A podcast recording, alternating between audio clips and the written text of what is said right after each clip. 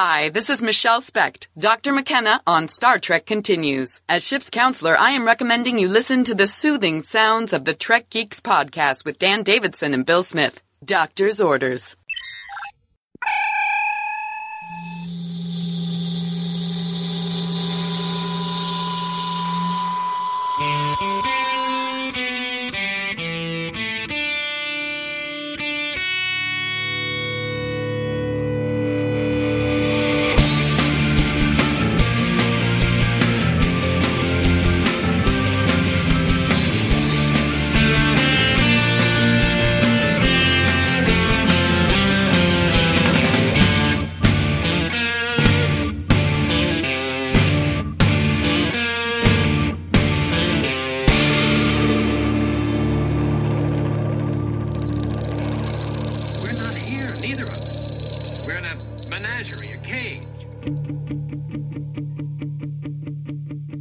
Podfleet Command home office in the Granite State. It's the biggest little show this side of the Alpha Quadrant, your independent Star Trek podcast. Greetings, everyone. Welcome to Trek Geeks. I'm your co host, Bill Smith. Hey, we just landed from Las Vegas, and boy, are my arms tired. Yay, boom, boom. Yeah, thank you. That voice you hear groaning in pain is my incredible co host. He's the uh, the very residential Dan Davidson. Dan, you're seven minutes away from me, yet I'm still looking at your ugly mug on my computer. How you doing, buddy? I wish I was 7,000 minutes away from you most of the time, but it's good to be here, I got to say, in the new house, settling in very nicely. Seven minutes, that's going to be a great commute next week when we actually start commuting together again. Thanks for taking the week off and working from home, jerk. But uh, that's okay. it's good to be here. I love getting back behind the microphone and talking some Trek, and we've got some awesome stuff to talk about tonight uh, with our recap of another amazing Star Trek Las Vegas trip that, that we just got back from this week. You know, it's hard to believe this is the fourth one you and I have done together. It's after not doing any of them together previously, and um, they fly by every year. I feel like we wait 51 weeks for this to happen, and it's gone in an instant. But man, what a week it was, and we've got a lot to unpack. Joining us to unpack some of that luggage is a, a special guest geek for the full hour, Dan. Oh, it's always good to introduce new people to the podcast. Uh, he's a great friend of ours. He is the founder and the editor of TrekNews.net, which you might have heard about on this here podcast. He is Brian Wilkins. Brian, uh, we caught up with you out in Vegas. We got lots of stuff to talk about, and we are both very excited that you're joining us here tonight on episode 147. One four seven. Hey, hey, guys! Thank you guys so much for having me. It's uh, it's absolutely an honor to finally be on Trek Geeks. I'm glad we could finally make our schedules match up and uh, talk some STLV. It only took 147 episodes and meeting you 2,000 miles away from our, you know, uh, combined locations of in New England because you're literally maybe an hour away from us. This is true. Very true. we plan well. We plan well, don't we? Dan? we do plan well. It's uh, this is the second time I had the honor of meeting you, uh, one of the uh, most beautiful people on the planet Earth, married to the most beautiful woman on the planet Earth, and now you have a kid who is the most beautiful kid on the planet Earth. But it was nice to meet you both for the second time. Bill missed it the first time a couple years ago, but that's okay. We made up for it this time, and we had a great time. This is true. Her light definitely shines on me, and uh, and her beauty uh, makes us both look good. I would I would hope. Um, it was awesome seeing you guys out in Vegas. Bill, I'm glad you uh, were able to actually to make it to the bar this year. Or, uh, I know. To in my own defense, last year I was overserved. Allegedly. Oh, no, no, I was. That's the rumor. I'm going to come to it right now. I was overserved. that's one way to spin it. Yeah. uh, Well, it's all about the spin, right? This is It true. This is very true. Um, Dan, speaking of spin, for those people who may want to give me their war stories of Las Vegas or um, their overserved uh, recollections, how might they get in touch with us, Monfrere? Well, it is very easy to get in touch with us. Just head on over to trekgeeks.com slash contact, contact, contact, and there you will find a variety of ways to send Bill or I a message about anything you want to share with us. Uh, you can leave us a voicemail, you can Skype chat us, you can even fill out the contact form to leave us a message, or you can click on that big blue button on the right hand side of the website to leave us a voice message using SpeakPipe. And hey, we certainly would love it if you would join our official Facebook group, Camp Khitomer. There's always great things happening over there, especially this week. Uh, there's a lot of uh, STLV pictures and discussion. Um, we'll have the Friday commute celebration, hopefully returning next week when Bill and I will do our weekly lip sync uh, especially for our campers. Plus, you're going to get early access to episode of the Trek Geeks podcast before they're ever released to the general populace. So uh, to join the group, just head right on over to facebook.com slash groups slash Camp Khitomer. One of our wonderful admins will let you right in to join in on all the fun. But guys, I got to tell you, uh, remember that any comments or messages that you leave us in any of these places may be used in a future episode. Shh. Shh, don't tell anyone. Don't tell anyone. It's our secret. No, you know, one of these days I'm going to change that copy on you because you're like Ron Burgundy. you read whatever is put in front of you, and it could be career ending. I'm just going to throw that out there. Well, I will also throw out there that maybe you didn't read it today because I changed it up today before we started recording. So, I pay such I pay such great attention when you read. What can I say? Well, I should because it's a disaster anytime you start reading the English language. that is true. Oof. All right. Well, after this uh, brief break, we're probably going to come back with what I figure is probably Brian's favorite segment in Trek Geeks every single week. It without a doubt is uh, hearing that song every single week brings a smile to my face.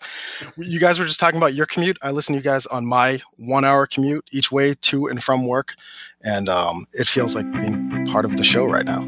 Actually, being part of the show. Part, part of the show, Poor buddy. yeah, you, we can actually see you. So, uh, yeah, cut that out. I'm so sorry.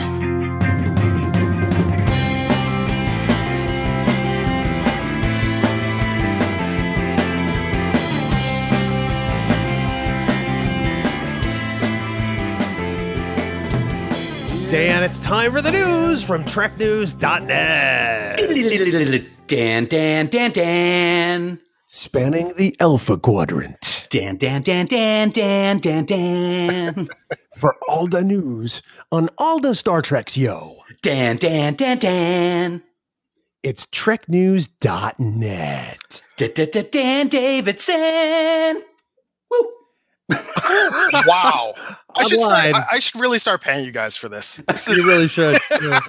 Uh, sponsorship is cheap, I assure you. Uh, online at TrekNews.net. Dan, um, I noticed a, a distinct change to your song this Yeah. week. Um, what inspired that? Well, we will have to, to thank our great friend and fellow podcaster, Mr. Barry DeFord of Politrex, for putting that little thing in my ear to do uh, on an upcoming episode of the podcast. And how could I say no to that? I mean, that was just wonderful. I'm pretty sure one or both of you were overserved for that moment. But Dan and Brian, up first. Um, we're going to be talking a lot about what happened at STLV in our next segment, but there are a couple of interesting things that have cropped up really in just the last five days since we've gotten home. And uh, Dan, we've talked often about your education, and luckily for you, there's a brand new course coming to help you with your Star Trekkiness.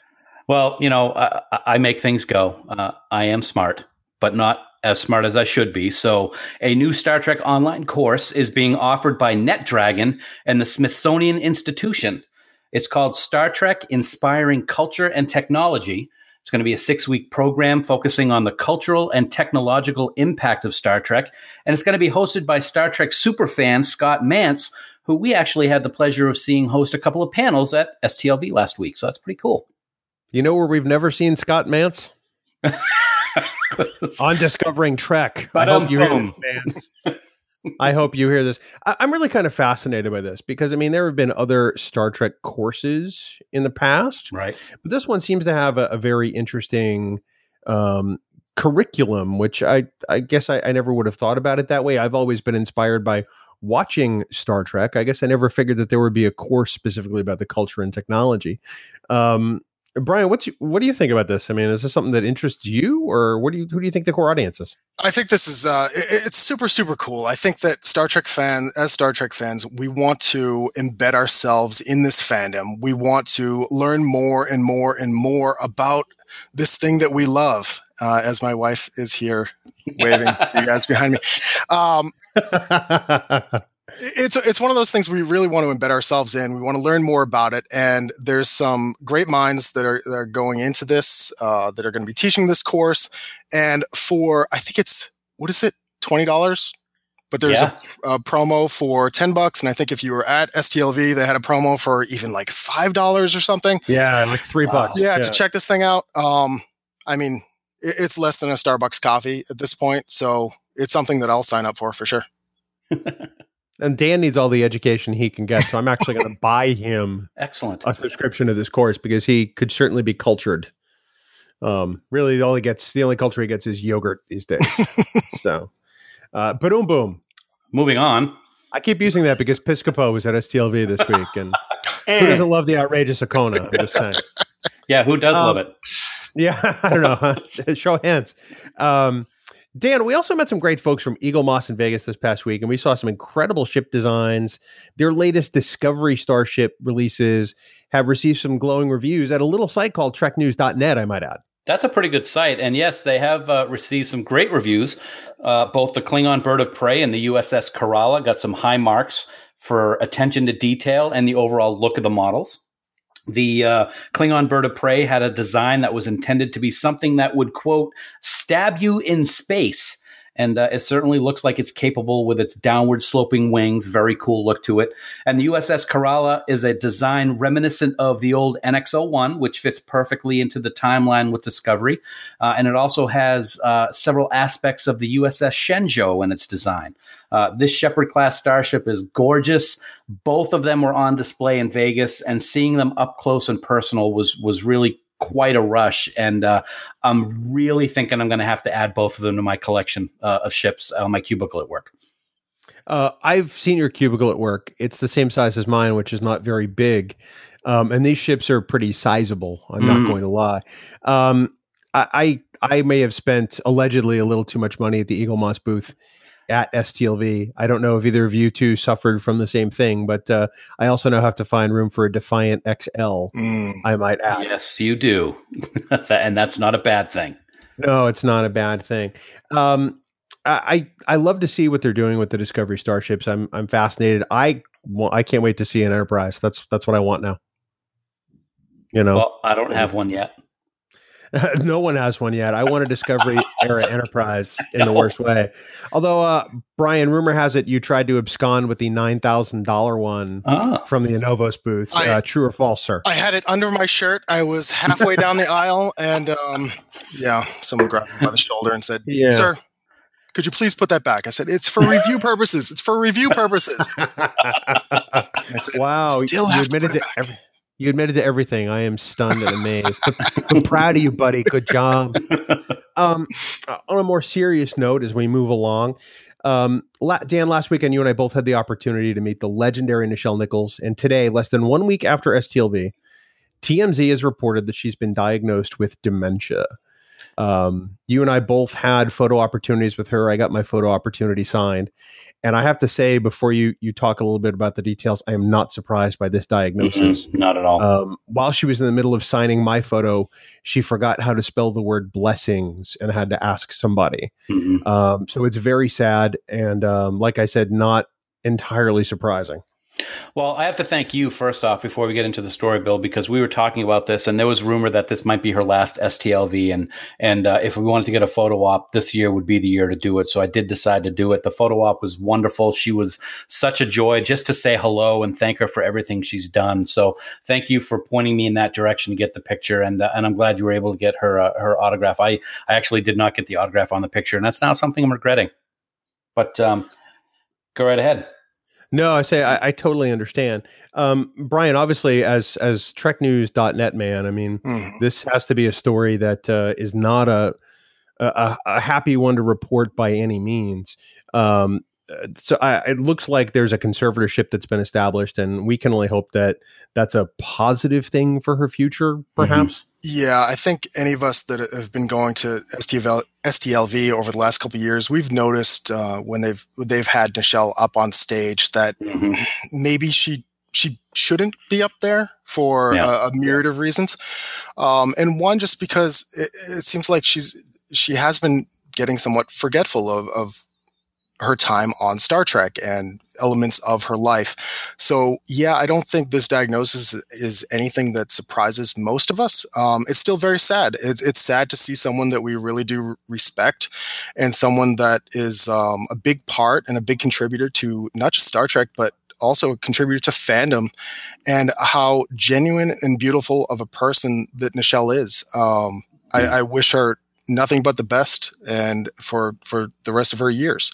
Um, we've seen some of these actors in Star Trek um, pass away in, in, recent years, and um, it's it, it, really does touch all of us. It's they're people that contributed to our lives and contributed to our fandom and contributed to the people that we are today. Um, so it's uh, it, it, it is sad. It's something that we're trying to still kind of figure out how we will handle this on the site, this type of news. Um, mm-hmm. But yeah. Yeah, it's um uh, I'm looking at the TMZ report that Bill mentioned, and um, uh, her doctor, uh, Dr. Mina Makajani, has been her doctor for about two or three years, and uh, says that she has quote moderate progressive dementia. Um, her major impairments are short term memory mm-hmm. and moderate impairment of understanding abstract concepts, sense of time, place, and immediate recall. But um, it is said that on the bright side, the doctor says there's no impairment. There's no apparent impairment of things like long-term memory, orientation of her body, comprehension, verbal communication, etc. So I guess if you want to put a bright side on this unfortunate story, that would be the bright side. But it's still it's still such a sad thing to see happen to it someone is. that we've grown to love so much over the years. Of course. Well, and let me introduce a new wrinkle now. So, um, Trekcast earlier today, the the podcast that is now in a, a next generation sort of format, yep. um, uh, had on a guest um, who has created a GoFundMe um, to benefit Nichelle Nichols, and it is titled "Dignity for Nichelle Nichols." Um, this person is a, a, has become a friend of Nichelle's over the years, and has spent lots of time with her. And she's attempting to raise seventy five thousand um, dollars to assist Miss Nichols. This GoFundMe has been going on for nine days so far. Um, she uh, alleges that Nichelle's health is is good per se. Mm-hmm. Um, she may ask you the same question quite a few times, or she may ask you where she is going but that's normally because she simply doesn't remember. Um, but largely because this has been started because her estate is in jeopardy. Mm-hmm. Um, uh, and everything that she's worked for for decades. Apparently, items go missing regularly, um, and her finances are being called into question because th- those have been going missing. So obviously, it's not an easy situation to be in. This GoFundMe is also urging a letter writing campaign to the judge in the case because the hearing does not take place for another eh, six days or so as we record this on August 16th. Um, and it occurs to me that that's not necessarily how judges operate. Mm-hmm. Fan mail or, or it doesn't right. really weigh necessarily in their decisions. So if people want to investigate this GoFundMe, it's out there. Um, it's it's up to you. Um, I, I have a feeling that Nichelle needs a conservatorship at this point in her life. I've had a parent with dementia, and I understand what that means. Mm-hmm. And um, there's no good answers to this. Uh, I can only hope that the people who are charged with her care do the right thing, if that makes sense. Yeah, at the end of the day, I think all all we all want is for Nichelle to be taken care of the way that she deserves to be, and yeah. uh, whoever is taking care of her to have her best interests in mind. I think that is so perfectly stated. Now, um, just before we came on mic tonight, Brian, you indicated that you may actually, because um, you know a little of the site called TrekNews.net, uh, have another story that um, really just hit as we record this. Yeah, uh, about two minutes before we jumped on to do the podcast, uh, news broke that both Chris Pine and Chris Hemsworth, uh, their futures in Star Trek Four are in doubt as uh, talks with Paramount have fallen through. Um, granted, these things can pick back up, but it sounds like the uh, the talks kind of fell through when both of these actors who have created these massive names for themselves, they're both part mm-hmm. of these big comic book franchises uh, with those large comic book movies come big salaries.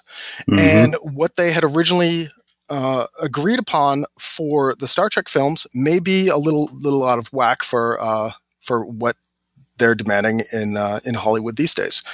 So it sounds like uh, talks have fallen through at least for the time being. Again, this is something that could pick back up. The studio could go back and say, "Hey, we really see a lot of value in a fourth film.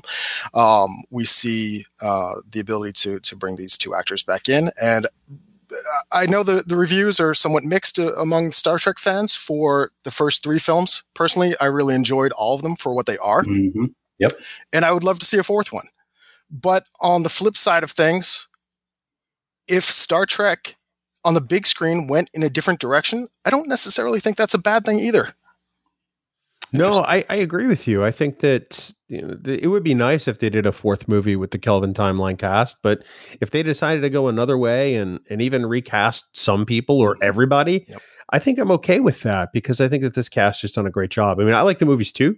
Um, and Dan, I'm pretty sure you're going to echo the same sentiment. Mm-hmm. I love them. I love the uh, Abrams movies, uh, the Kelvin timeline. I think for me, um, I would rather if, if I, would rather see if somebody was not going to be there, I'd rather it be um, Chris Hemsworth because I think Chris Pine has solidified himself as this movie version of Captain Kirk, and I think it would be very difficult to replace him and still have the rest of the Kelvin cast from the previous three movies.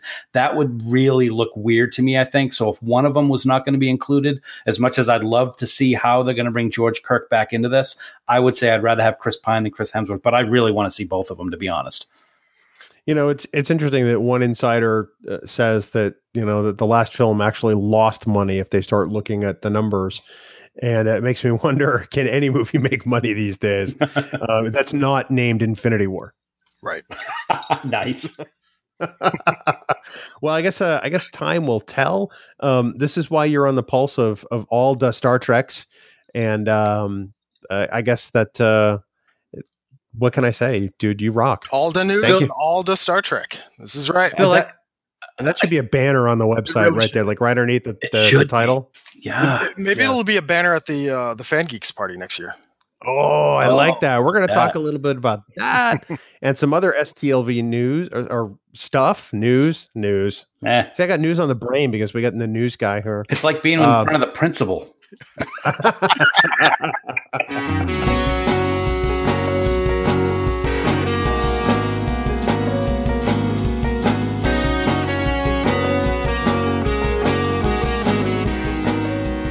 boys, as we progress forward, let's talk about some Star Trek Las Vegas.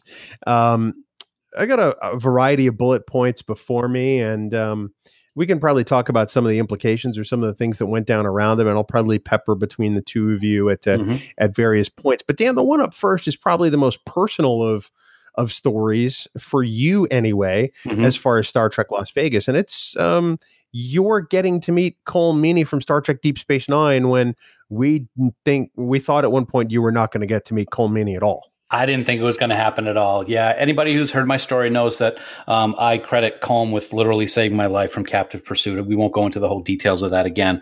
But when I heard that Colm was going to be at the convention, I immediately signed up for a photo op. I immediately signed up for an autograph because I wanted to have the opportunity just to thank him very quickly. Well, we headed out to Las Vegas on Wednesday morning, which unfortunately was the same time that Colm was going to be doing his photo ops. So I was not happy with the scheduling creation, but things happen. Um, so we get to Chicago, and I'm excited, and and uh, all of a sudden we have an hour delay in our flight. I'm like, okay, we can still make it. We had some friends at Vegas who were going to meet us at the airport and shoot us right over to the to the convention site so I could get in line. And then we leave and we taxi out to the runway and yeah, then we turn around and head back to the gate for a maintenance problem. So I know that this is not going to happen. I'm crushed, but I do have to say, Bill, I handled it very well, didn't I? Because you know how I usually can be. I have no idea what you're talking about yeah. in any way, shape, or form. No, it uh, it was a pretty amazing thing. I mean, we landed on the ground and uh, we we dropped you at the the Rio, and I stayed with the bags and mm-hmm. eventually caught up. And before I know it, you're backstage meeting Meaney. Yeah, it really was something. And and I, before I get into the Colm Meaney part, I just have to thank my Star Trek family for what they did for me. People like Haley Stoddart, people like um, Lou Halbert from Fansets. There were so many people involved. I know that Heather Barker had something to do with this. Um, there were so many people that I can't name them all, but Haley was really the spearhead for this. And she was able to talk to creation folks and get something set up so that when Colm was at his autograph table, I walked up there and I said, Hey, so and so from from creation sent me over. I'm the person who was um, uh, delayed flight. And his handler said, Colm, here's the gentleman. He's like, oh, okay. We stood up and we went backstage to get a selfie with him, which was just amazing to me. So it gave me the opportunity to, instead of just having three seconds with him for a photo op, mm-hmm. I shook his hand and I said, Colm, I put my arm around his shoulder and I said, I just want to let you know that I am alive right now because of you, because of an episode where your character talk to somebody about the importance of life. And it just happened to be on TV the night that I had a gun in my mouth ready to pull the trigger. And I can never thank you enough for what you did that night. And he, I mean, he was speechless. His mouth was literally hanging open. He said, I, I don't even know what to say. And I said, You don't have to say anything, man. Just thank you so much. And we took a great selfie. Um, I thanked him again. We went out um, into the main hall again, and he signed my poster for me, the Deep Space Nine poster bill that you got me a couple years ago. And as I was leaving, he stuck he put his hands out again, shook my hand, and said, "Thank you for telling me that story. I'll never forget it." It was the defining moment for me with everything that happened to me so long ago that I was able to do that. It was the moment of the convention, and it happened within the first hour that I was there. It was awesome. That's absolutely incredible it's it's mind blowing. I mean, it, to, to, think that, and this is part of the reason why I love going to Star Trek Las Vegas. It's for the people who are there, our Star mm-hmm. Trek family, as as Dan called them out, and uh, just such an amazing group of people who knew you were going to not make it on time, and they still worked to to make this happen for you. So, uh, I'll always be grateful for that myself. So yeah, it, I, I got to say, I, I, said it a little bit. It, it's amazing to me. We go out to spend time with these people that we only get to see once a year, and they have a lot of things that they want to do at Vegas. Also, they want to do their panels and they want to go to the vendors room and do their stuff. But all of these people took their morning to to do something for me because they knew how much it meant to me, and for that, I can never say thank you enough because it was the moment of a lifetime. Well, um, I, I, don't know how to follow that up other than to say um, it, it's pretty awesome. And uh, if you haven't seen the picture, I'm sure it's uh, you can see it on Dan's Twitter. Uh, it's pretty cool. It is cool. I'm not going to lie. Super cool. Dan, another highlight, um, and for us personally, was the Fan Geeks Party 2018. And although we hosted, I'm pretty sure that somebody else on this podcast may have attended that party and can attest to how um, off the hook it might might have been allegedly. Dude, is that, that correct? party was something else. Uh, Lori and I have been to a bunch of different parties at STLV, and I told her on uh, on Saturday night we had to get over to this Fan Geeks party over at Caesars at the other side, and I don't think either of us knew what to expect. That place was jam jam packed. I mean, we couldn't even really fit inside the other side bar. We had to stand kind of outside a little bit. Like we went in for a little bit and it was so hot from this many people that were jam packed in there. Guys, you along with uh with uh Fansets did such an absolutely incredible job. Everyone there was raving about how much fun they were having. They had you guys had these light up drinks, these light up margaritas in honor of Dan. Uh, you guys gave away some incredible prizes from fan sets and autograph stuff, and it was just, dude, it was such a good time. And thank you guys. Um, from from this side of things, thank you guys for all the work that you put into putting that thing together, and thanks to Lou and everyone over at Fansets as well for for just such an awesome event they really set us up for success. Um, it's it's been so great to work with them on these parties. Um, the the conservative estimate is we had 150 percent greater turnout this year than last, mm. um, and we ran out of the fan sets pins at Ooh, one point. I got one. Yeah, what, the fan geeks party. Yeah, yeah. What's actually kind of cool about that is for the coming up to the show before before the the party actually took place, we were under the belief that we had only 150 of those pins to give out. So once 150 people showed up, we weren't going to have any other of those, and uh, we were going to give away some discovery pins. Well, we found out later on that night that we actually had 250 of those wow. pins, and we still ran out of them. So I, I, I was just humbled by the, the turnout that we had. I had such a great time. I know that Bill had a fantastic time as we were emceeing the event, just just just having a blast and watching all the people um, enjoy themselves. And I got to say, for the folks at the other room, we were talking to them at the end of the night, and one of the bartenders was so sweet. She said, "You know." I have never hosted a party like this before. It was so great. It was so fun. Everybody was happy. There was not one upset customer the entire night. And we said to, her, we said, that's what Star Trek fans are like. And it was, true. it was a great, it was great. We had a great time. Well, there's the possibility next year because we drew such a big crowd this year that we could be at a different slash bigger venue um, and I think we're going to need it because uh, we were uh, we were elbow to elbow in there, and it was it was warm, but it was a great time for sure. um, as we move away from Trek geek centric news and the things that actually happened at STLV, um, it appears that in Rainn Wilson's panel um, uh, on the day that he was scheduled, he may have engaged the people who refused to subscribe to CBS All Access, and it was entertaining from my perspective. Mm-hmm. Um, Dan, I'll ask for your thoughts initially, and then Brian will move over to you. But um, I, I, have to say, Rainn wasn't wrong. Oh, he wasn't wrong at all. He was dead on. The I ain't gonna get my Stappity Starbucks drink. Da, da, da, spend six ninety nine on that when he won't spend six ninety nine on CBS All Access to watch a freaking awesome Star Trek series. And I think it took balls for him to do it, and he was spot on. And I have more respect for him now because he did it in that way. Mm-hmm. And I got to say, I was amazed when he asked, or Scott, I forget who it was who asked, how many people in the audience had not seen uh, Star Trek Discovery, and the amount of hands that went up was very surprising. Brian, I wasn't in the room at that point. Were you there at that point? And did you see how many hands went up? I wasn't there for the entire panel. I was only there for the beginning before Rainn had talked about this. Um, but I'd heard about it after, uh, like I think a lot of us did. And not to go off on uh, this long diatribe about why fan, uh, Star Trek fans should subscribe to All Access, but what I would recommend is don't think of it as CBS All Access. Think of it as the Star Trek network. You get all mm-hmm. of the series mm-hmm. plus Discovery plus the Discovery After Show.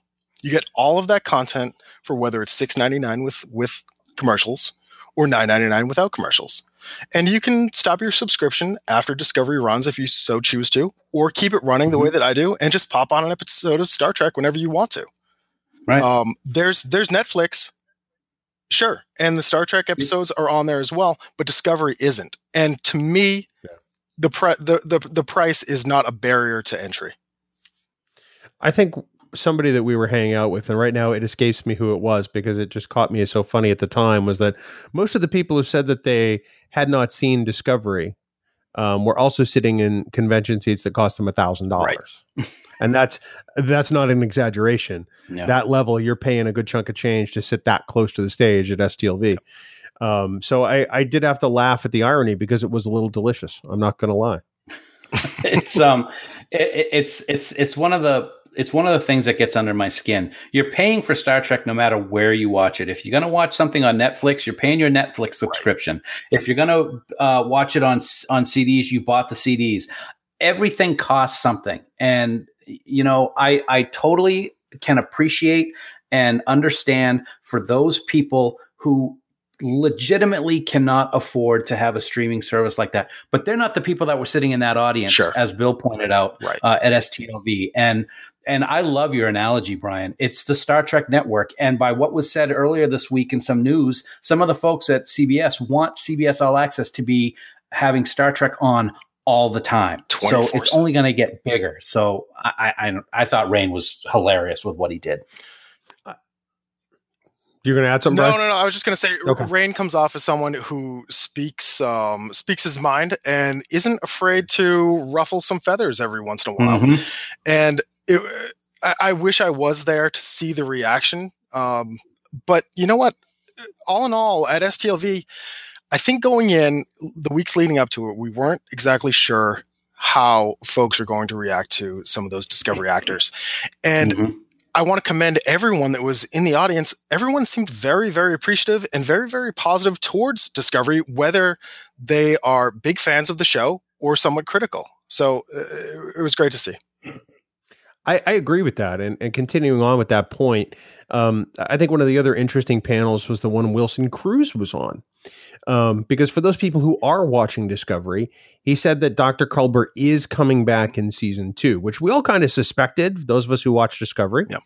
Um, but this was really the first real outward confirmation we've had from anybody in the Discovery camp that he was coming back. So I'm going to ask you both and maybe put you on the spot. Is he coming back for reals, or are we talking more mycelial stuff, or or maybe flashbacks? Brian, how about you first? I'm leaning towards mycelial network. Um, there's so many different ways that Culber could be brought back. Um, but I'm so glad that that character will get some more screen time. I mm-hmm. think in mm-hmm. that first season of Discovery, we all kind of fell in love with with with both him and the relationship that we started to see blossoming on screen. Um, so I think to see that continue is uh, is an amazing thing. We spoke to uh, to to Wilson Cruz um, a little bit later on in the convention one on one where we have we have the video up on treknews.net and he had mentioned to us that we have only seen the first chapter of that love story and mm-hmm. um, there's so much more to come and i think that uh, uh, i for one am, am, super excited to see that continue however yeah, it continues I think for me, and I think you guys will probably agree, the oh holy bleep moment in season one was when he got his neck snapped. Right. Nobody saw that coming, I think, in any way, shape, or form.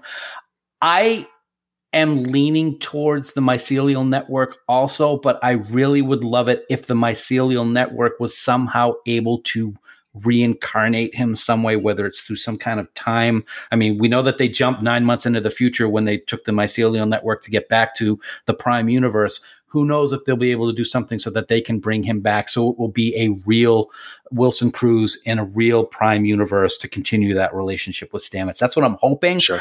I'm not, of course, uh, I'd love to be in the writer's room to find out what they're doing, but of course, none of us are. But I think it's great that he's going to be back. Your um, your interview Brian with him was great. I love the uh, back and forth that was going back uh, between between Wilson and and uh, the gentleman that did the interview. It was it was a great it was great to see him. They seem they seem so willing to talk to us fans about what's going on in the show, and and I I loved watching it. It was great. All of the interviews were super, but Wilson's was really special. Yeah, that's that's one thing that we've noticed about those Discovery actors, where they they truly appreciate Star Trek. And I think as Star Trek fans, we all appreciate them for loving this thing that we have a love, love for.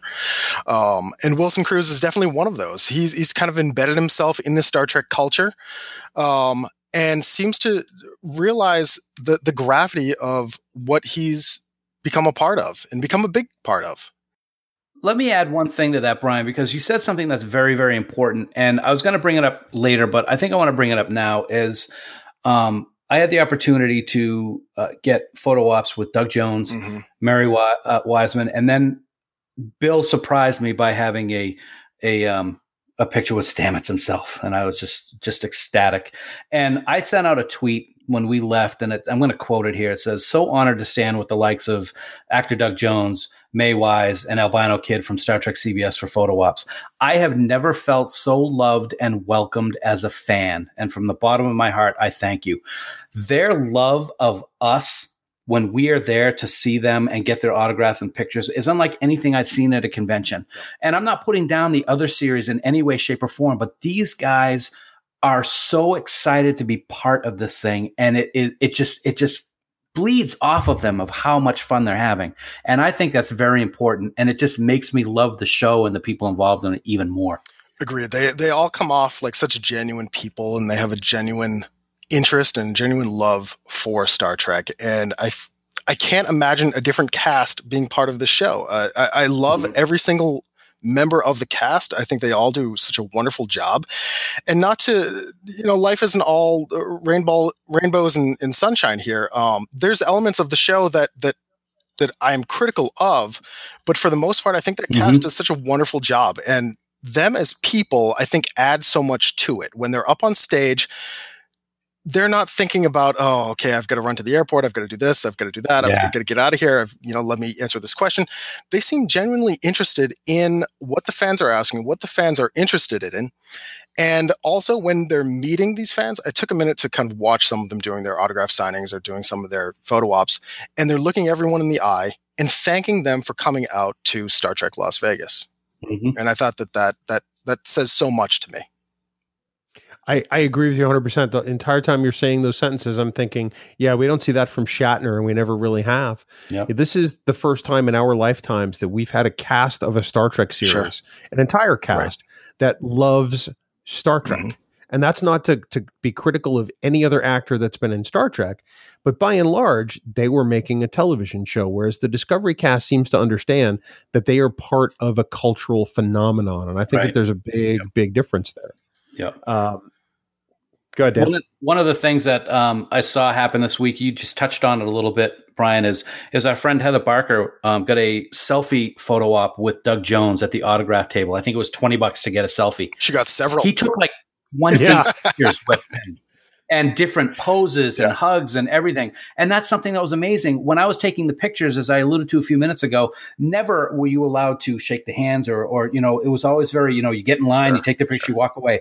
Every one of these actors was shaking hands. Doug Jones was kissing people on the forehead and giving hugs and great poses. And that's something that I haven't experienced at a convention before. And I thought it was, I thought it was really wonderful of them to be like that. And and I have a feeling that they're like that at every convention because they're so happy about what they're doing. I, I have to agree with you. I mean, it was so so refreshing. Mm, yeah. you know, I uh, I'll talk a little bit about my my interaction with Sonequa Martin Green in a little bit, but um, I, I suppose that as we move on to the next bullet point, it wouldn't be a Star Trek convention if William Shatner wasn't having a feud with somebody. and previously, it was George Takei.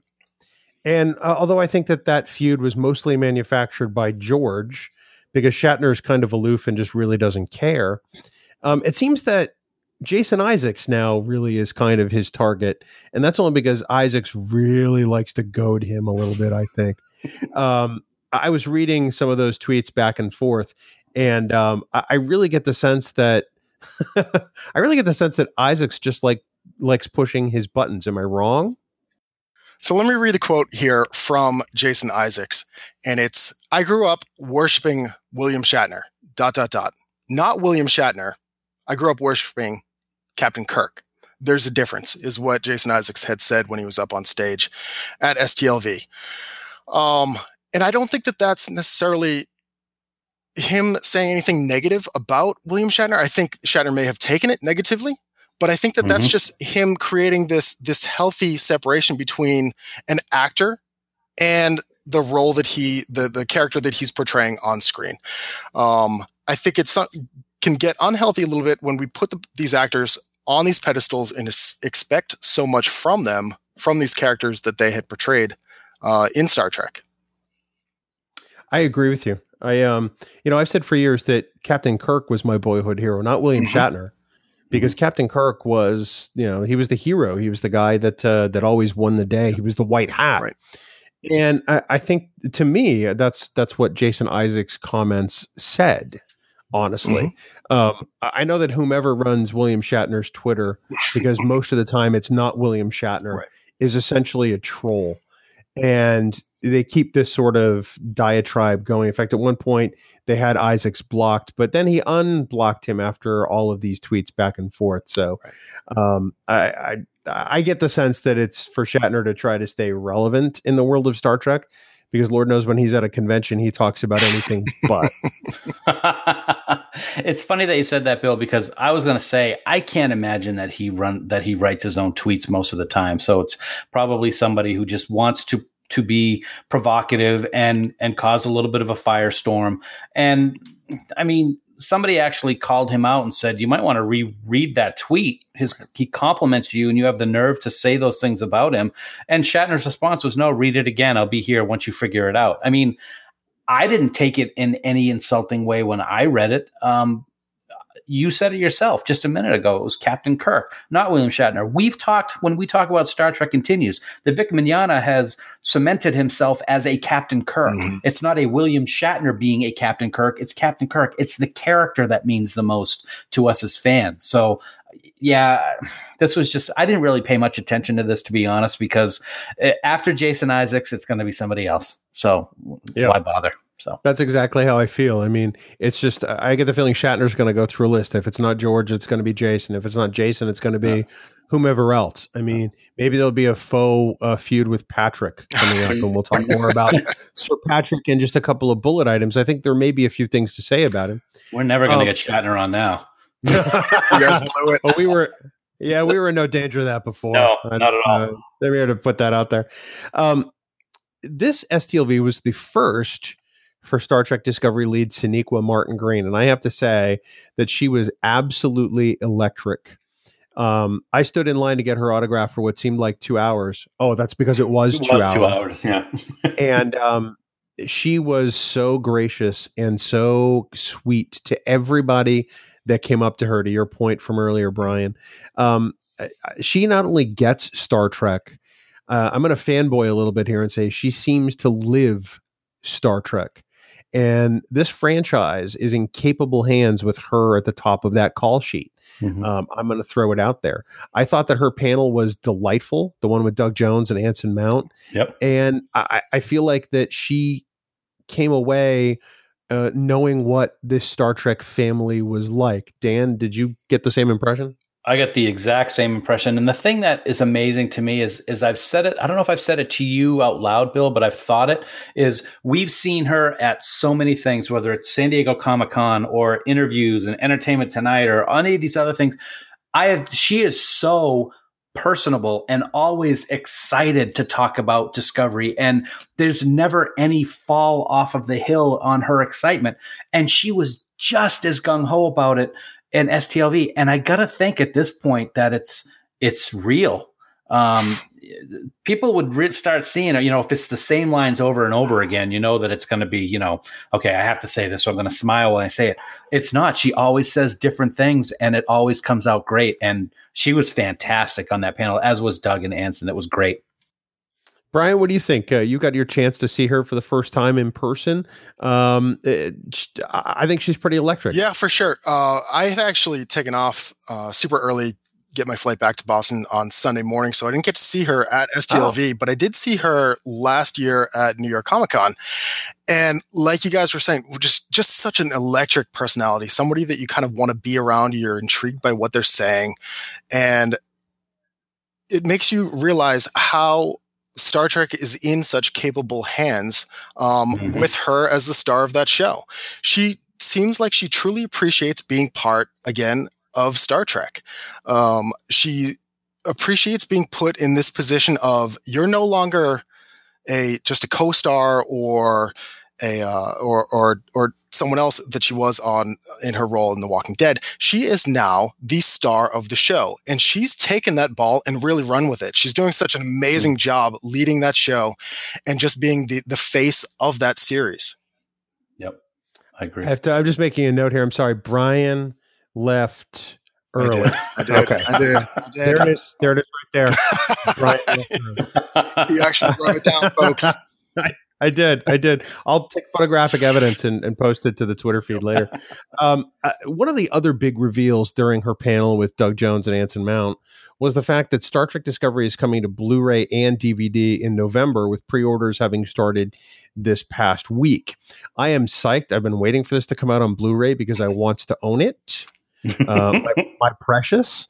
And um, I, I think the thing that it leaves me asking myself is do you think that some of those naysayers who don't want to subscribe to CBS All Access will discover Discovery this way? Brian, we'll go to you first. I would hope so. I think um, I think some folks they're always going to have an excuse not to support something or not to uh, financially support something. Um, but this eliminates one of those reasons. You hear from a lot of folks, I'm not subscribing to another network. I'm not subscribing to another subscription service. Um, but this show now being available on both Blu-ray and DVD and uh, maybe the folks, uh, maybe their excuse at this point is, well, it's not available on VHS. I need it on VHS. Go with my old Voyager disc. um, it, it eliminates it eliminates that excuse, and I think the show is worth your time. Is it perfect? I think we can all agree. No, it's not. It's not. It's not Mhm. perfect. But if you think about the first season of any Star Trek series, Oh, yeah. none of them were perfect. Uh, we grew to love those characters, but it's not based solely on that first season. We're building. We're building with the second season. We're going to build with if there's a third, a fourth, maybe seven seasons. We're building and forming this relationship with these characters, um, and dialing back to the the Blu-ray and DVD news. The amount of extras, the two hours of extras, Oh yeah. oh my, that's Yeah. worth the price of admission alone, right there. hmm It's it's funny. Um, uh, we're talking about it. It's fifty dollars for the Blu-ray, forty one ninety nine for the DVD at Amazon.com, and six ninety nine a month. So you could binge watch the whole first Right, season on right. CBS All Access, but yet there are still these people that math is hard, Mhm. and they're still going to complain about it. You just brought it up. There are tons of of extra stuff in these. Um, discovering Discovery, the concepts and casting of Star Trek Discovery is one of the things. Creature Comforts, which is a behind the scenes look at the makeup and prosthetics, which we all know are fantastic. Designing Discovery. Prop Me Up with by prop master Mario uh, Moreira to talk about all of the Discovery props. I mean, there's there's I think there's like 15 or 16 different featurettes that are listed as what's available in these behind the scenes. I for one love that stuff. Whenever I get a DVD, I love watching the behind the, the scenes, the um, the bloopers, the outtakes, and all that kind of stuff. So this is something. Yeah, uh, I'll tell you what. I think Bill, you're going to do the same thing. I have CBS All Access. I pay for it by yearly. Uh, yeah, this is going to be on my shelf come November 13th when it gets released. So I'm No. I'm excited about it. I'm officially not allowed to buy anything for myself after my birthday in October so that my family can still get me Christmas presents. So I have a feeling that I'm going to have to wait until December 25th to crack this bad boy open. I'm just saying. I'll let you know how it is. I think that one of the divides I used to read um, in the whole CBS All Access debate was the difference between renting content in perpetuity and owning it outright. And I have to hope that some people will take the plunge and buy this series because, like you said, Brian, there's not a Star Trek series that's been perfect ever Mhm. Sure. ever. Yep. You know, whether uh, whether you look at them as a whole or even just on a season by season basis, you know, some of them, you know, have had some not so great outings. And TNG season one, I'm looking at you. And Um, and may I say, Bill, No. I, I'm speaking for myself, of course, but I think we talked about all the season ones. This by far is the best season one of any of the Star Trek series, in my opinion, by a landslide. And that's I'm including you- Deep Space Nine. I'm glad you interrupted me to steal the actual second half of my thought. Drink your margarita and shut your face. Oops. no, but you, you said it. You said exactly what I was thinking. It's like you're in my head, man. It, it is the burst. The burst. This is the burst first series, the best first season of any Star Trek series that we've ever seen since TOS. Mhm. Because TOS season one is pretty rock sure. solid. Mhm. Um, so I, I'm very psyched about it. Uh, I'm really going to drop as many hints as I can to my wife that I would really love to see this Christmas morning. I'm just saying, or perhaps I'll get special dispensation to buy it on my own. Time will tell. Well, gentlemen, that was all a warm up to what really is the huge story coming out of Star Trek Las Vegas. And um, unless people have been living in a cave for the last week, um, I am talking, of course, about the return of Sir Patrick Stewart to Star Trek as Jean Luc Picard in a brand new CBS All Access series, premiere date to be announced. Um, uh, I, I guess uh, first I want to know your reaction uh, when you first heard. Um, and Dan, I know yours, so I'm going to go to Brian first Sure. on that. Brian, w- were you there for the surprise, and were you in fact surprised? First off, gentlemen, I feel like we really buried the lead here. Patrick That's what we Stewart do. Is coming back as Jean-Luc Picard. This My is God. this is world changing. This really is, and I don't mean Yeah. to. Uh, I I don't want to make this sound um, crazier than it is, but after Shatner's panel, Adam Malin from Creation Entertainment came out on stage and he said, "We've got a we've got a special surprise for you guys. Hang tight." First up, Alex Kurtzman comes out on stage as we're going to make the announcement of a uh, of our brand new Star Trek series that's going to join Discovery on CBS All Access.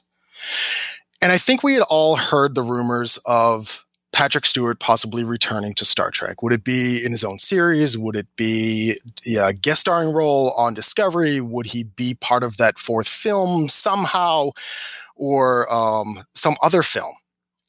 When Alex Kurtzman welcomed Patrick Stewart on stage, and and for the listeners that weren't in attendance at STLV, Patrick Stewart was not at this convention. He was not supposed to be there. He was not advertised. Nope.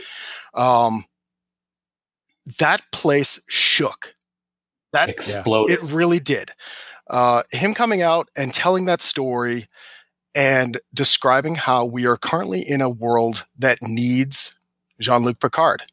And that statement of Jean Luc Picard is back. And that reaction was like no other. I've been going to STLV Mhm. for, for 10 years now. And I've never heard a reaction like that. I can't think of.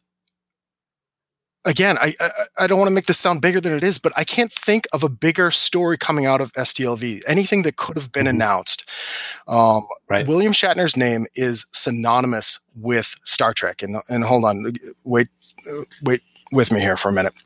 Yeah, yeah, yeah. Um, if they had come out and William Shatner said after his panel, "Hold on, I've got one more thing," the old Steve Jobs line. I've got one more thing. I'm returning as Captain Kirk. I think that would be a major, major, major story. But I don't know if it would be as big as Jean Luc Picard returning to the role. Patrick Stewart Mhm. returning to the role of, of Jean Luc Picard. Um, we all love Captain Kirk. I think there are varying degrees of, of, of, of love for William Shatner. For the most part, as Star Trek fans, we love Patrick Stewart. Um, he comes off like such a, a, a wonderful, beautiful human being. Uh, someone that we we all kind of look at and say, I kind of want to be a little bit more like him. Mhm. And it was just uh, it was it was definitely a moment. It was one of those let's capitalize this, let's uh, put it in uh, italics. It was a moment to be in that room. I was uh, I was down below the stage, um, right in front of him as he's making this announcement, and know, again, I'm making this sound uh, really big because it is. I had almost a tear in my eye. I'm looking around at the other photographers, and we all knew. We all heard the rumors uh, that this could be a possibility. We heard that there was going to be a big announcement. We're kind of putting two, two and two together. But when, we heard those words of Jean Luc Picard is back, that was a moment. Mhm. And I would love to hear. I would love to hear your reactions as well. It really was, and you know, it's funny you say you don't want to make it bigger than it is, but this is this is pretty This is huge, even for Star Trek, because if you think about it, this is happening because of the fandom. Yes. You know, how many well, for almost twenty years, people have been saying we want to see something post Mm-hmm. Nemesis, we want to see something post Nemesis, and even Patrick said, you know, he he knows that next gen is something that brought people through difficult periods in their lives, and how Picard was inspirational, and we need that kind of about now. And I, I don't think he's wrong. Um, I, I know that I I'm not the only person that sat there with tears in my eyes. And I'm I'm gonna come right out and say it. Picard, I don't view Picard as my captain. Mhm.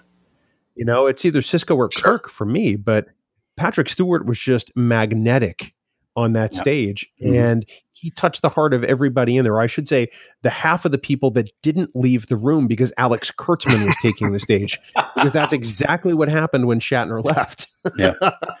uh, I I too was in tears as as Bill can attest to because we were sitting next to each other and I think I almost pulled his arm out of his socket when uh, I saw Patrick come through the doors. We were kind of in the back, but as soon as the doors open, I saw his head and it's a very very bald head and and I just I just started going nuts.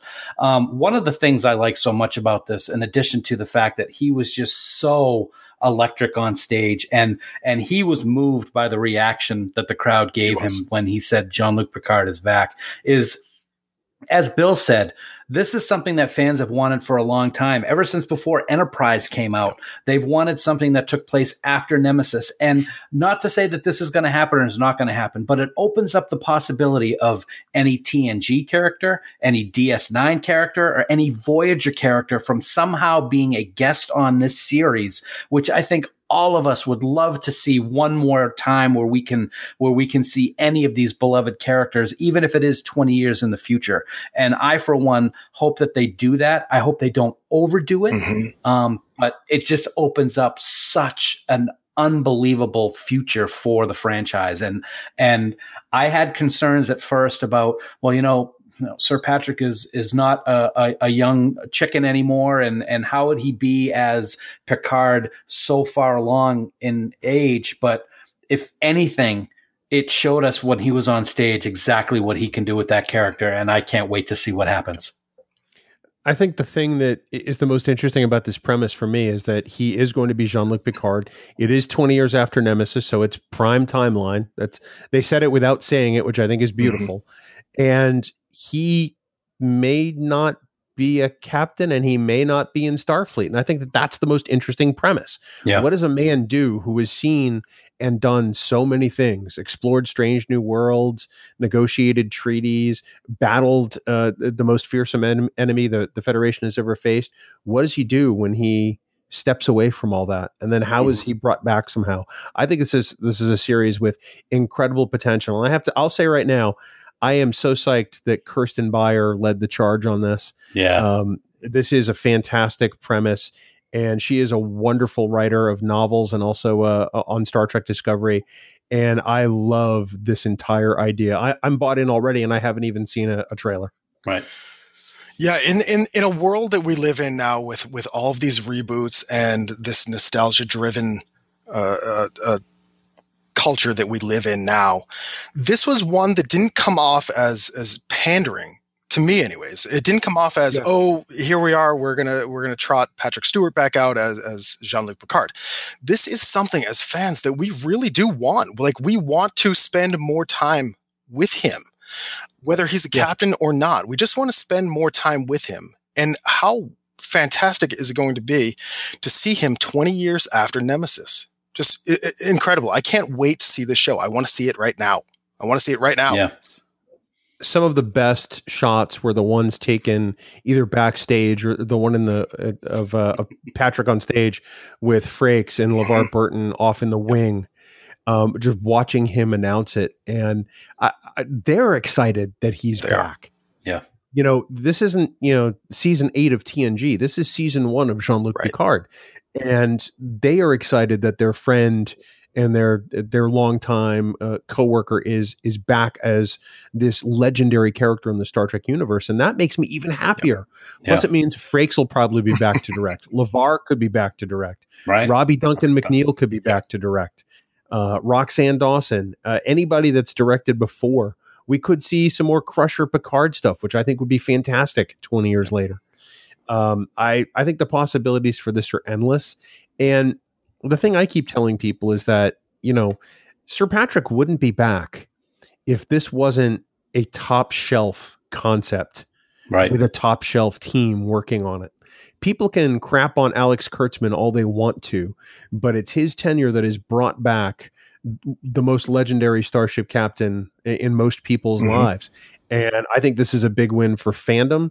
This is a big win for Star Trek, and uh, honestly for CBS. If I have to, to, to touch all the bases here. Yeah, that's what I was going to mention. Is is he made it very clear that his days as Captain Picard were done, and he was fine with it. And then he got that email about six months ago, and everything started with the negotiation. So he is going to have probably a lot of say in what goes on. And you said it, Bill. It's not going to be just some pandering. It's going to be a real show, which is going to have top of the t- uh, t- top men. So to quote Raiders of the Lost Ark, um, involved in it, and and women, of course, and and like you said, Kirsten Beyer. Oh my God, that woman is is oh my God, I just want to hug her face for what she's doing with this with this franchise because it's phenomenal. And um, it cannot get here soon enough. I I, I can't wait. I'm, I'm, already waiting for the trailer. You know how I love trailers. I want to see the trailer right now. Let's get the trailer going. CBS, let's go. Without a doubt. I'm just. I'm hoping for the inevitable Neelix cameo, quite frankly. no, Dan? No? No. Nothing? No. What about what about Chakotay Akoochimoya? Hello, Mr. Vulcan. I um I I think that everybody left that that room and that appearance by Sir Patrick feeling um reinvigorated Mhm. and and electric and alive and excited. You know, not that Discovery's not exciting because it is. I mean, I am so psyched for season two of Discovery, but like I said earlier, this is this was fandom in action. I mean, uh, Sir Patrick essentially said those words Right. that it's because of the fans and he knows what what Star Trek means to them. Mhm. And I just I still get goosebumps talking about it right now. I mean, he um I, I can't wait to see him put that character back on because it, it's a it's a fantastic character played by an incredible actor. Oh my god. He is. He's he's absolutely phenomenal. And if the uh, the character that he played in that most recent Logan film, Professor X, the Oh, the, the aged gosh. Professor X, um, hmm if that's an inkling of of what we are in store for, that's going to be beautiful. And it's not going to be it's Oh, not yes, going to be a similar character by any means, but you know it's it's a similar character in the way that he has he's progressed, he's aged, he's uh, he's been through a lot, and we're going to be able to revisit him and spend some more time with him. And again, that's that's the thing that I'm most excited for. I think the other potential this brings is, you know, we may get the answers to some questions we never thought to Mhm. ask. Like, what happened to the rest of the crew aboard the Enterprise during those 20 years? Was there something horrible that happened? Were there peak characters that we've loved as part of TNG that didn't survive? Hmm. You know, uh, I think that uh, beyond Data, obviously, because uh, I'm sorry, Dan's sister, Data's still dead. um, you know, I mean, who knows? I mean, is it possible that some of these other characters may have met an untimely fate and he feels guilt over that? Mhm. I think that would be very Mhm. compelling. Um, as I just sort of go through things, uh, will we see an older Q? oh, That's a very interesting thing Or- because the trial is never over. will we see a younger Q? That makes no sense. No, that really makes zero sense. I, Brian, I'm sorry you had to endure that. Every now and then he goes he, he goes out in left field and just sort of stays there. Um, but now you've seen it firsthand, and and I I apologize. I really do. so sorry. Final thoughts on uh, on Patrick Stewart's return to Star Trek, Brian. again, I just can't wait. Um, we don't know when this show is going to air. Uh, from what I've heard, it could be anywhere, uh, possibly airing two years from now. Um, and those two years are going to take so long to get there because I can't wait to see him back on the screen. Uh, uh, it, it, it, it's major news. It's international news. Um, I've had a couple outlets in the UK reach out for a couple quotes just on thoughts on this. It's not something that that is just here and it's a big story within the Star Trek community. It's a big story Yeah. worldwide. And that Mhm. just goes to show how big of a name uh, Patrick Stewart is, but how much he means to not just Star Trek fans, but people that are have a little bit more of like a surface uh, level interaction and knowledge of Star Trek. They still know who Captain Picard is. Right. So it's Right. um it, it's great for Star Trek. It's great for the world, and uh, and I'm just so thrilled to have him back as Jean Luc Picard. Dan, what about you? Well, I can't say anything that Brian hasn't already said. It, it's we were initially, I think, Bill, when the rumors started floating around, we were a little skeptical. It was like, okay, what's this going to be like? But but seeing him up on stage talking about it quashed all those concerns that I had. I will say one thing that I may be a little nervous about is remember when Tilly dropped an f bomb not too long ago. Well, let's look at Logan with Patrick Stewart playing Professor X, and he drops like 30 F bombs. What's it going to be like when Picard drops one? Because CBS All Access, it can happen. You never know. And I'm going to say right now on uh, uh, mid August on Trek Geeks, it's going to happen. He's going to drop an F bomb. Well, I mean, as it is, Picard already said "merde" in two episodes of, Yeah. of TNG back in the early days. So Right. he just his character got away with it because Americans don't know French. I mean, Yep. Let's be honest. But in all in, in all seriousness, I am ecstatic about this announcement. I think it was it was it was one of the most amazing moments I have witnessed in my fandom to be in that room when it happened. And like Brian said, that place went absolutely berserk. And I'm just so glad that we were all a part of it. It was phenomenal. Let me pose a different question to you, boys. And as I ask, formulate this question, Brian, is that a suit of armor behind you? It sure is. It sure is. We used to have it upstairs in our in our dining room.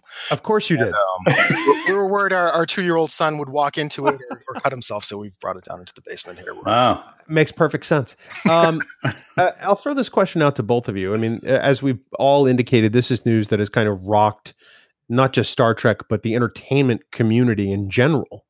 Um, does this take some of the steam off a fourth Kelvin timeline movie?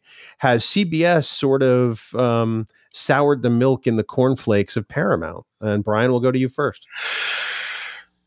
Being that CBS and Paramount are still two separate entities, I don't know if it if it has a ton of correlation. I feel like Paramount is still going to want to make their own iteration or version of Star Trek. Um, and whether that's Kelvin timeline or something else, uh, we shall see. I think I, I don't think they're. Long story short, I don't think that they're out of the business of making Star Trek films. Um, they won't be Patrick Stewart led Star Trek films, most likely, with this new series coming up. But I don't think that they're out of making Star Trek films. Uh, and again, what we talked about earlier with the two Chris's not being part of of that upcoming film, or if there's going to be an upcoming film, we shall find out. Dan, what about you, man? I think it's definitely taken the spotlight away from Paramount um, and the whole Star Trek 4 movie because just a couple of months ago, that was the big story is all the different discussions with the first female director and whether Quentin Tarantino was going to be involved in another movie. That is all now way down the list based on what happened at STLV and, and Sir Patrick Stewart. Um, I don't think it sours the relationship between the two because, as Brian said, they are still the two separate entities. But um, right now, in my personal opinion, and I don't mean this to be a, a mean thing to say, but Paramount's second fiddle at the moment. Um, I think they've been second fiddle uh, for a little while because Discovery has been so successful and they've put out a, quite a product, and that's kind of hard to. It's kind of hard to stay up front when you only have one thing coming out every four years, where you have a TV series that's on for 15 weeks, and then you're going to have a small hiatus, and you're going to have another season, and now you're going to have another show that's going to have another season. So CBS has all their eggs in the right basket right now, uh, and we'll just see uh, what because I think CBS and Paramount are still trying to like merge or something, aren't they? So we'll see what this has to do with what the future holds for them, I guess. They are, although that's uh, that's hit some uh, some rocks, if you Hmm. will, with the discussions between the uh, the Redstone side and, and the CBS side. Although the the most recent news on Les Moonves is is an interesting wrinkle in that as far as the Me Too movement and whether or not he will retain his position as the head of the largest media organization on the planet. I guess time will tell. Hmm. Guys, I don't know about you, but um, this STLV was a blast. I can't wait to do next year, 2019. Um, I, I have not made my hotel reservation yet because I'm waiting for a deal on the strip. Um, but you can sure as as all get out believe that I'm going to be there day one and maybe even the night before this year and next year. I booked yesterday. nice, Nice. I, yeah, hurry up, Bill. Let's go. Let's book it up. Uh, you know, you have a, a computer and a web browser, Dan. I'm just throwing that out there. Uh, Brian, thank you so much for joining us uh, this very first time on Trek Geeks. I, I hope that there will be a, a future occurrences of this happening and that you're not completely scared away by Dan and his ugly face. Um, obviously, we plug treknews.net every chance we get. But, um, you know, obviously, uh, aside from the obvious uh, website URL, how else can people interact with you and the good folks there? on social, you guys can reach us um, on Twitter at Trek News Net, on Facebook at Trek News, and on Instagram at Trek News. If uh, you want to reach out to me personally, if you have any thoughts or want to read uh, anything that I'm tweeting about uh, related to UX or visual design or photography or pictures of my kid. Uh, you can reach me at Brian Wilkins. And guys, thank you honestly so much. I'm so glad that we were able to match up our schedules and I was able to get on episode 147 of Trek Geeks. Well, let's uh, let's do it again before episode 300. That's all I have to say. um, considering we're almost halfway to that point, you know. Um, no, but again, thank you so much, Brian. It's uh, it's always good to have friends on the show, and man, you're you're always fantastic to us. We uh, we love everyone over at TrekNews.net, and Likewise. uh, like for all the news on all the Star Trek show, that's You where, where we to go. man. That's where we go. Dan, the other people we have to thank in our lives, the amazing band Five Year Mission. We missed them in Las Vegas this year, and we hope everybody writes to creation and lets them know that they want Five Year Mission back as the house band for STLV 19, occurring in 51 weeks. Um, they are every ounce of music you hear on Trek Geeks, and they are just amazing. And this isn't parody stuff, guys. I mean, this is original compositions based on every episode of the original series. It causes you to look at these episodes a little differently, and uh, they're just every song is lights out. So that's Trek News dot. I'm sorry, TrekNews.net. It's fiveyearmission.net. Go get, go get yourself, One more plug. I know. Go get yourself all their tunes. Seriously, you're going to become a huge fan. Isn't that right, Dan? Absolutely right. We missed them out there this year at STLV. We did have them playing over the speakers at the uh, Fan Geeks party, and uh, we look forward to catching up with them real soon. But I got to say, you know, you, you got to wonder when when too much is is too much. Uh, you know, one fark is okay, right? Um, Yeah, yeah. Two two might be okay. Three maybe a little bit more than you can handle, but when you're talking four, five, or ten, I don't, I don't know about you guys, but I don't know if I can handle that. But that is exactly what happened in this recent episode that I watched, where things in the holodeck just went all wrong during a rock concert simulation gone bad. I know, Bill. I, I can tell how how scared you are. It's a fark full of datas, and I'm not exactly sure how much a farkful is, but it's probably like a lot. So check it out. Oh. See, here I thought you were going Fark of Gideon. I've already done that one. I know. I see. I, I don't keep a list of them like you do. You've got an entire database I do. of Farkisms that you've used in 147 episodes. Um, yeah, a Fark full of datas. Yeah. So anyway, that's fiveyearmission.net. Download all their albums, make Fark a happy guy because Lord knows these Farkisms must drive him to want to pull his hair out. Uh, Dan, next week, it's time to talk about yours and my all-time favorite villain in Star Trek history. And um, this is a conversation I'm dying to have. Oh, I can't wait to have this conversation, man. He is our all time favorite villain. He is so Cobra like in his look, ready to strike at a moment's notice, expertly played by the great Marc Alaimo. And next week, we will dedicate an entire episode to the one and only Gul Dukat. From Bajoran Overseer to Renegade to Leader of Cardassia to Pa Wraith Worshipper. We're going to cover it all, man. So check it out next week on Trek Geeks, your independent Star Trek podcast. You kill me with that every week. You know, Dukat probably one of the most layered villains in all of Star Trek. Uh, one of my favorites, and we'll talk about it next week. Of course, Dan, for more great Star Trek discussion, we want everyone to check out the Tricorder Transmissions online at the tricordertransmissions.com. Their Night of Diversity party was a huge success. Congrats to everybody there for uh, raising some money for a couple of fantastic charities. And uh, it was great to catch up with everybody over at Tricorder. Can't wait to do it again next year. I just wish it happened more often. And of course, Dan, as we've said already once before, for all the news on all the Star Trek, yo, please visit our dear friends at TrekNews.net. For now, this has been episode 147 of the Trek Geeks podcast. We do hope you all live long and prosper. Jean Luc Picard. It's coconut. What the f- does that mean? It doesn't mean anything, it's just fun. Jean Luc Picard is coconut? Your face is coconut. I'm going to drink to that. You'll drink to anything. I know you. Music for Trek Geeks is provided by Five Year Mission. They are writing one song for each episode of the original series. Download their music at fiveyearmission.net. Trek Geeks, a Star Trek podcast, is a production of Coconut Media Works. Executive producer Bill Smith. For even more Star Trek discussion, check out Discovering Trek, a Star Trek Discovery companion, available on Apple Podcasts, Spotify, and discoveringtrek.com. Hey, boys, Bing Bong. I dealt with you for a whole week. I really don't need any of your guff. I wouldn't say you dealt with me as much as you endured me. Wait, that didn't sound good. That didn't sound good at all. If you want to, you want to reel that in. I wouldn't say you endured me as much as you tolerated. No, this gets worse. It doesn't. Worse. Just, just be the quiet. first rule of being in a hole is to stop digging. okay, I think this week Trek Geeks is brought to you exclusively by Dan Davidson. You just go home. Uh, thank God. Well, it's a good thing Brian's here, right, Brian? I'm here, guys. wow, wow, a, a guest for the outtake.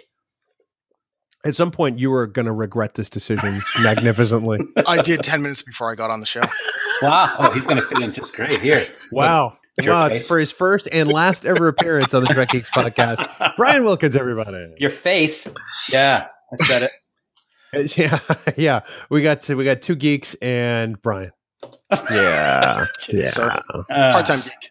Part time geek. Hey, any geek is a good geek, whether This it's is part time or not. That's true. Hey, so I, I mean, I have to ask you this because I mean, this probably won't come up in the course of the show, but we've never really talked about how your fandom started. hmm Um, uh, when did you become a fan? What was it that brought you in? What kept you going?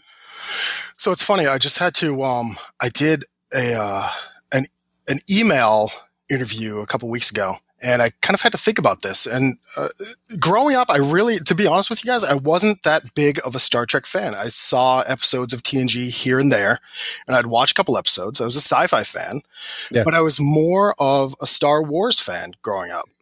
And I think I'm sorry. I'm sorry. I'm just being honest. You asked for you asked for the truth. Wow, I- wow, Dan, that was that, that was like DefCon one. Don't do that. Sorry.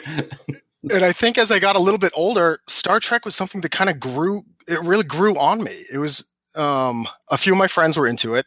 They said, "Here, check it up, check out a couple of these episodes," and uh, they had pulled out a couple of you know the TOS episodes, a couple of the TNG episodes, and I started to realize that this show is, or you know, these films and these television shows are so much more than just a little bit of entertainment. You learn a little bit about yourself. You learn a little bit about the people around you, the people that are important to you, the things that are important to you. And uh, not to get too serious, but it was one of those things that really stuck with me. Some of those episodes stuck with me.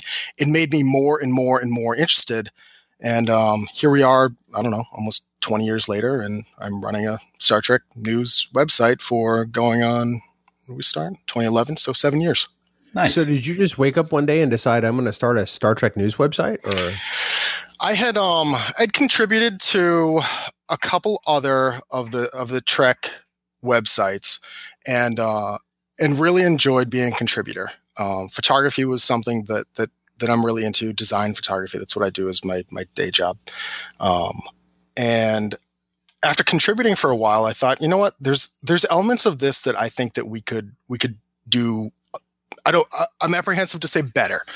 Uh, there's elements of this that I think we could take our own perspective on and contribute and have a different voice on some of these things and the way that we cover these things, uh, whether it's the conventions or the news or the movies or reviews of the television shows or or any of this stuff. Um, so that was really the impetus for it, and just wanting to be part of that uh, that that Star Trek, you know, that subculture. Mhm. Sure. And, and I don't know if it, it was similar for you guys, where you just kind of want to be, you wanted to be part of it, and it was something that I wanted to be part of. And I'm, you know, I'm not a, I'm not a writer. I'm not a, uh, I mean, a, like a, a television writer. I'm not an actor, so it wasn't like I was going to eventually be on a Star Trek television series. So how could I, how could I be part of this? And this was kind of my angle to to be part of it and kind of live within, you know, this this world of Star Trek. That's really interesting. You should uh, we should tell Krakorian about uh, about you and have him dig in on your fandom and Trek profiles, which has uh, become it quickly become one of my favorite podcasts. And when he hears this, his brain's going to melt down So, um, because it does every time I say it. So I've heard I- a ton of good. Oh, sorry. Go ahead. No, I was going to say. So what I heard about all that, that great explanation is, yeah, there wasn't crap to talk about with Star Wars, so I just figured I'd go with something else. Jerk.